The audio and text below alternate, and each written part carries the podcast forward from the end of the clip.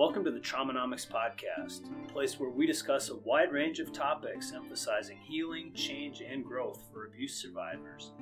Drawing from personal and professional experiences, we'll discuss issues openly for those in helping positions, such as parents, educators, health and mental health professionals, and members of law enforcement. This is Dr. Chris Bertelsen. Chris is a survivor, educator, and author. As a teenager, Chris was a target of a notorious child molester in his hometown, a man who went on to abduct and murder one of the victims. This abduction case went unsolved for 27 years. Chris was instrumental in helping bring attention to the cases, which were eventually solved in 2016. And this is Jordan Howard. Jordan is a therapist here in Arkansas with extensive experience working with abuse victims and males in particular. In addition, Jordan works with couples and people with addictions. Together, we hope to share stories and commentary of resilience and healing in a caring and lighthearted way, bringing attention to issues of abuse, addiction, and the effects on individuals and society. Hello, everybody. Welcome to the Traumanomics Podcast. We're glad you're joining us here today. Uh, as we get started, I just wanted to mention um, thank you for listening to the podcast. We have listeners all over, um, and we we really appreciate that, and we appreciate you checking in. Uh, Jordan, you know, we talked the other day about you know knowing people who could use the podcast mm-hmm. um, and telling them. So, yeah, yeah, I, th- I, think we definitely need that, right? Because somebody knows somebody that needs to listen to this, you know, and so uh, I think it'd be good if you guys could, uh, you know, if you wouldn't mind jumping out there and sharing it with sharing it with a friend that you may know uh, needs to listen to this type of uh, type of message that we're trying to give. Um, family members, you know, uh, just please uh, give us a shout out there. Yeah, we'd appreciate that. so the reason I'm the reason I'm mentioning the, mentioning you, our listeners, is because one of our listeners asked us to speak about a topic: vicarious trauma Jordan, you want to share with us a little bit about what that is? Yeah, well, I think the the basic thing of vicarious trauma is uh, trauma that uh, kind of comes over uh, to you who are working with people who are traumatized or have been through traumatic situations. Uh, and this can kind of cross all the different helping professions, uh, and really, really anybody could could experience vicarious trauma. Particularly though in professions like police officers, firefighters, first responders, um, people who are, are, on the ground with some of the big time things, you know, major traumatic events that happen. Military personnel. Military personnel, absolutely, right. yes. Yeah, okay, absolutely. so could we could we just talk about? I guess the topic there is, uh, you know, self care. How do you help that person, and then how do you help yourself? Right. If you're a law enforcement, I have a lot of friends that uh, over the years are in law enforcement, and how do they take care of themselves? How does a, a firefighter take care of himself or herself. Yeah, I think that becomes the ultimate question, you know, because let's, uh, you know, for a minute, let's try to put, you know, put the shoes on of a, of a firefighter or a police officer or somebody who's in the military who are in these experiences, and that is their job. They're in them all the time. All the time, you know. Uh, EMTs, right? EMT, right? Paramedics, right? Yeah, you're, you're you're facing this. You don't know day to day what you could be experiencing, what you could be facing one of the things I think that I've I've noticed just in my clinical work has been you know those that I've worked with in these professions. Part of the part of the issue becomes how much do they debrief, how much do they talk about this stuff when it happens. Um, and I know, I mean, I, I, I get some feeling that that's happening a little bit more in, in our day and age. I don't know, but the long term protocol of that, you know. So, for instance, let's say you have a traumatic a crisis that happens somewhere, you know, and um, as a police officer you know maybe you do some debriefing uh, type things but you, i feel like that's all that's a one-off a lot of times. How much of that is, is carried over? It's like okay we did our debriefing that's it you know because i know i had a uh, situation not too long ago where i had a um, an emt and he was asking me about emdr uh, and we've talked a, maybe a little bit about emdr uh, it's eye movement desensitization reprocess it's a it's a um, it's a tool for trauma uh, and so a technique and so one of the things that he mentioned there was that they were doing, they had had a major crisis and they were going to do a one off EMDR session. And I know my response to that was, well, a one off EMDR session, it, it may give you some some help, but that's not you know that's not even the protocol for EMDR. EMDR probably nine to ten sessions, something like that. Right. So it, per trauma, per per, traumatic per event. event. Right, Right. right, And so it becomes one of those things of like, you know, what is sort of the long term respite care for that person? Well, it's interesting because I, as you mentioned that, I'm thinking about all of the things, events, people at their worst that law enforcement sees, all of those situations they find themselves in day in and day out. It almost uh, occurs to me there should be some kind of a protocol in place, and maybe there is. Maybe our law enforcement folks can chime in on this, but it seems like departments should have a protocol to help those folks deal with what they're seeing day in and day out and, and self-care methods things Yep. like that i'm not sure that that happens um, but uh, certainly what we know about ptsd how it affects people's lives uh, it's certainly something we we think about and talk about Well, and one thing I think we need to say on this too is sort of the uh, I'm kind of thinking this through as I'm talking, so bear with me. But there's like the tier one, maybe uh, people who are on the front lines, like you you would have your military personnel, your police officers, firefighters, EMT, that type of you know profession, who are seeing stuff day in day out, people at their worst. But you're also going to have professions like I mean I think of like teachers, therapists, um, people who encounter people who talk about these things. I'll, I'll speak particularly specifically to therapy. Uh, vicarious trauma is a big, big problem in our field. Leads I to a lot it. of burnout. You I know, believe it hmm and I'm, I'm guessing too that you know just from my own experience people who have these experiences or deal with somebody else's experiences seek relief absolutely. which if we go back uh, t- taps into you know what what do people do when they seek relief there's healthy ways to seek relief and there are unhealthy ways to seek relief and so um, you know it shouldn't be a surprise that folks in those fields uh, succumb to addiction Mhm. alcoholism for example hmm Well, yeah, and, and the various other types of ways just to escape. You know, the escapism things that we've kind of talked about before on the podcast of like ways that you check out, that you try to, um, you know, you're you're trying to hedge against this stuff that you're dealing with all the time. Right.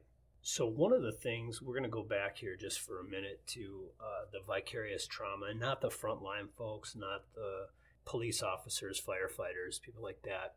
What about family members? What about boyfriends, girlfriends, whomever that lives with somebody who has had those experiences? How do they not get, first of all, not get caught up in this codependence of reacting to that person's moods or something while being helpful, um, but not owning it themselves. Does that make sense? It does, yeah. I think uh, I think one thing that just came to mind uh, as you were talking there, um, it's a word that I use a lot, but it's boundaries. Um, you know, my my clients around here would know that I talk about boundaries quite a bit, but boundaries are, are essential, uh, and they're essential in healthy relationships. So, and what I'm meaning by this, I think we can take that, uh, and probably we could use a whole podcast episode maybe on boundaries, but um, you know, so establishing healthy boundaries uh, can look like various things. You know, sometimes it's just being able to set uh, set sort of the parameters for how you're going to act in relationship, for how relationally you're going to communicate, uh, and where that's important for vicarious trauma or really any any trauma. You know, let, let's say you know you're you're with somebody, your spouse or whatever has experienced a lot of trauma. You know, it's um, it, like like Chris said, it can be very easy to end up in sort of a codependent type of relationship uh, to where there's a lot of sort of feeding off that person's you know even just vibe you know their mood their their emotions everything uh, it, it's essential to be able to have sort of your own uh, to do your own work you know that's one of the things we're trying to do on this podcast right encouraging people to do their own work that's probably the healthiest thing that i can say in regards to really working with any trauma vicarious included Well, one of the things when you mention doing your own work, it reminds me of uh, the Melody Beattie book, Codependent No More. And I guess we're not really talking specifically about folks married or with an alcoholic here, although that would apply. In that book, she talks a lot about detachment. And I think this would be an example of where it's important to detach. That is, let the person, you know, feel their own consequences, do their own work, and so forth. So, Jordan, tell me, how do you find the balance between detaching, or as Beattie says in that book, detaching with love, or taking over and controlling? Like, where's the, so you talked about boundaries. Where's that boundary? How do you know? Yeah, yeah. So I think that's a great question, and, and honestly, I, I, wish I could give you a, a, specific. It's absolutely this. Unfortunately, as we know with this type of thing, you can't. It varies by situation, by relationship. But uh, to me, it's the, you know when Beattie talks about sort of that healthy level of detachment, detachment with love. Right. That that to me is the key because the the key in that is with love. Okay, so in a healthy relationship, you know, un- unhealthy would look like this, where I'm just going to cut you off, go do my own thing. Well, that's not always healthy either. You know, that that's sort of the opposite of the codependent model, right? To where I feed off of everything right. that you're doing. We're entangled in this mess. Uh, th- to me, you know, sort of this healthy level detachment kind of looks like this. There's a context of love surrounding that person. I'm still going to, it's kind of like the idea, and I've got a buddy that says this all the time uh, he will say that I, I, am responsible to you, not for you. And I, I, love that saying because it's like I'm going to be responsible to the relationship, but I'm not going to, you know, I'm not here to to really take care of, of everything for you here or to get you out of consequences or whatever. Enable. Enable. Right. Mm-hmm. To enable. Mm-hmm. So one example that Beattie talked about, I believe it was her ex husband. Uh, you know, hiding alcohol in the toilet tank and things like mm-hmm. that. you know, she's not going to put up with that. She's not going to. Right. Uh, she's not going to go around looking for alcohol in the in the toilet tank. It's crazy making. Yeah. Crazy making. Yeah. Exactly. So I think your your point is well taken. That's a you know an area for folks who are dealing with somebody in addiction, and we've talked. We'll talk about that a lot, but but I think that's a good boundary too, and to not let that person's uh, situation take you over.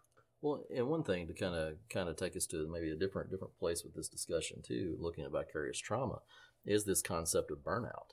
Uh, if you look, you know, and I don't have the stats in front of me right now, but if you were to look at the the rates of turnover in jobs that are high stress, dealing with levels of crisis, trauma, you name it, I, I, can almost guarantee you the, the, the burnout slash turnover rate is going to be very high. Divorce rate too. Right. Any of those type of things are going to be very high there. Um, because of just this high level of, of stress that somebody's having to deal with. You know, people we we can only take so much type of things. You know, and there's a, you know, it, it's kind of funny. You know, in our field, I've gone to some of these, and you might have too, Chris. You know, being an educator at times, it's like you know these things on how to prevent burnout. You know, we, we see these all the time. There's yes. a ton of these things that go on. Yeah, burnout prevention programs. Right. right. And um, it, to me, it's, it's it's interesting because they come out come at you from this perspective of, you know, here's some techniques that you can use to prevent burnout. I mean, and one of my things has always been, as even as I sit through these things, is like techniques and self care. And you hear self care all the time.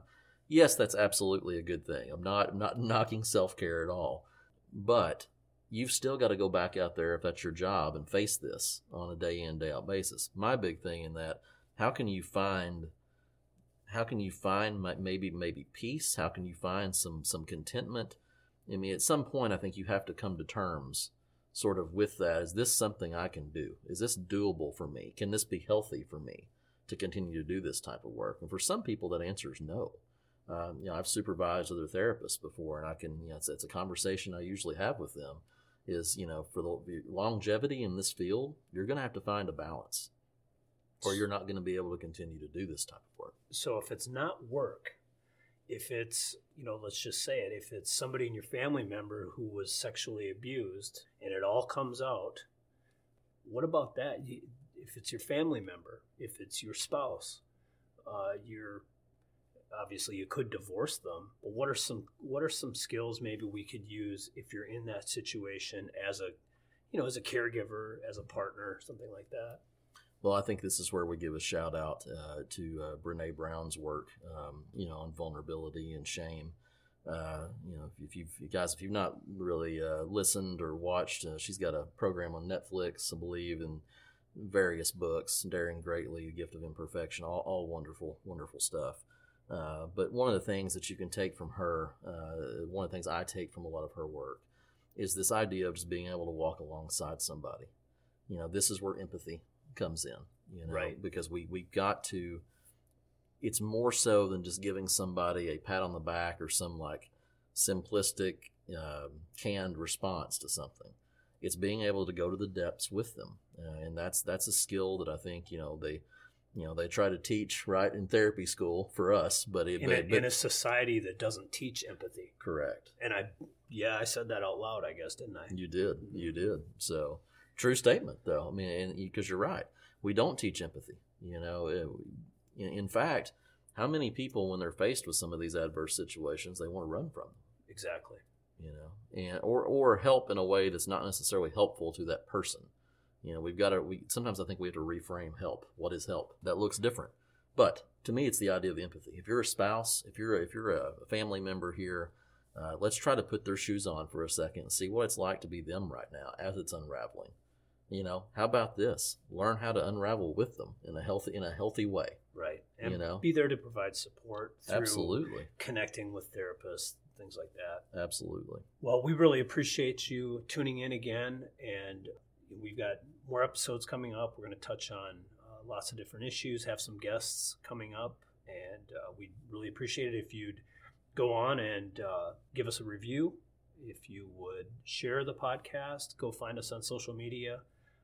We'd really appreciate that. Yeah, I think I think we're finally in the big time, and we've got our social media fi- finally up there. I think Uh, so. Yeah, know, I think and, we uh, are. You know, but there's probably uh, some new social media that we don't know about. So Could be. Um, you know, we're a couple of old guys here, so if you know of a social media outlet we should be on that we're not, let us know. We'd appreciate that. Too. Well, and please get on our platforms as well and subscribe to us, give us reviews, like us on there.